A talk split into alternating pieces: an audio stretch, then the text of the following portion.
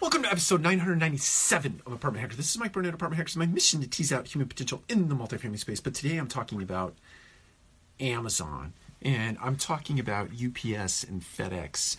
And for so long, UPS and FedEx have harvested an entire army of labor in the way of our leasing consultants, our assistant managers, our property managers, our maintenance team members, in that they come by our properties and they drop off these mountains of packages in these locker rooms that we set up for them, that we spend capital dollars to put together. Many times they don't even use the lockers. They just throw the packages on the ground. They just do whatever. And I know that there is an outcropping or an introduction of an intermediary into our space in the way of Fetch and lockers, and even Amazon has attempted to put in locker systems at apartment communities, or at least to offer up the opportunity to put the lockers into the communities. But what I think really needs to stop immediately is this idea that a UPS driver can just stop by your property, or a FedEx driver can just stop by your property and just pile packages up in your leasing center. And don't fool yourself into the idea that that is a service that your apartment community should offer up to residents. Maybe it was when packages trickled in at one or two or three or four a day, but now we're talking 30, 40, 50, maybe 100 or plus packages on a daily basis, especially around the holiday season.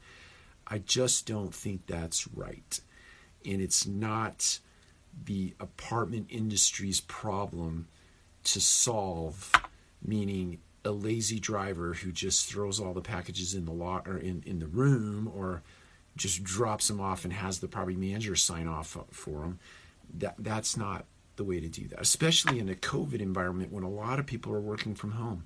Go to the door, take the package to the door. That's part of your job. Don't displace the part of your job onto the apartment industry unless you're ready for me to send you an invoice for my labor, right? For my team members' time to actually go process that package and do the last, let's call it the last 45 yards of delivery, much less the last mile of delivery.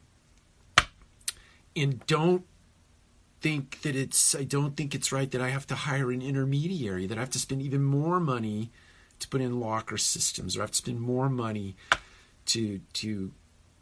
or I have to give cause for my resident to actually spend more money to pay for an intermediary that I put in place to handle the packages, the last 45 yards worth of delivery, the last mile worth of delivery.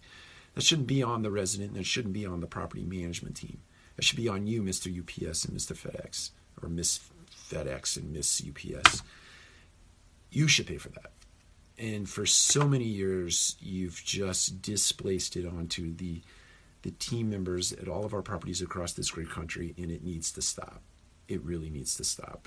And it should not require us to lay out extra cash to other vendors to handle a problem that you create by making it so convenient for our consumer to order our packages. I love your service. I do. I'm not complaining about that. But you can't use our labor force to put your last 45 feet in place. That should be on you as well. Figure that out with the consumer, right? Bridge that gap or pay for it. Whatever it is, you got to figure it out, because you can't use our labor. I love what Camden, I think it was Camden many years ago, a couple of years ago now, just said, no more packages. We're not doing it. Don't accept them in our office.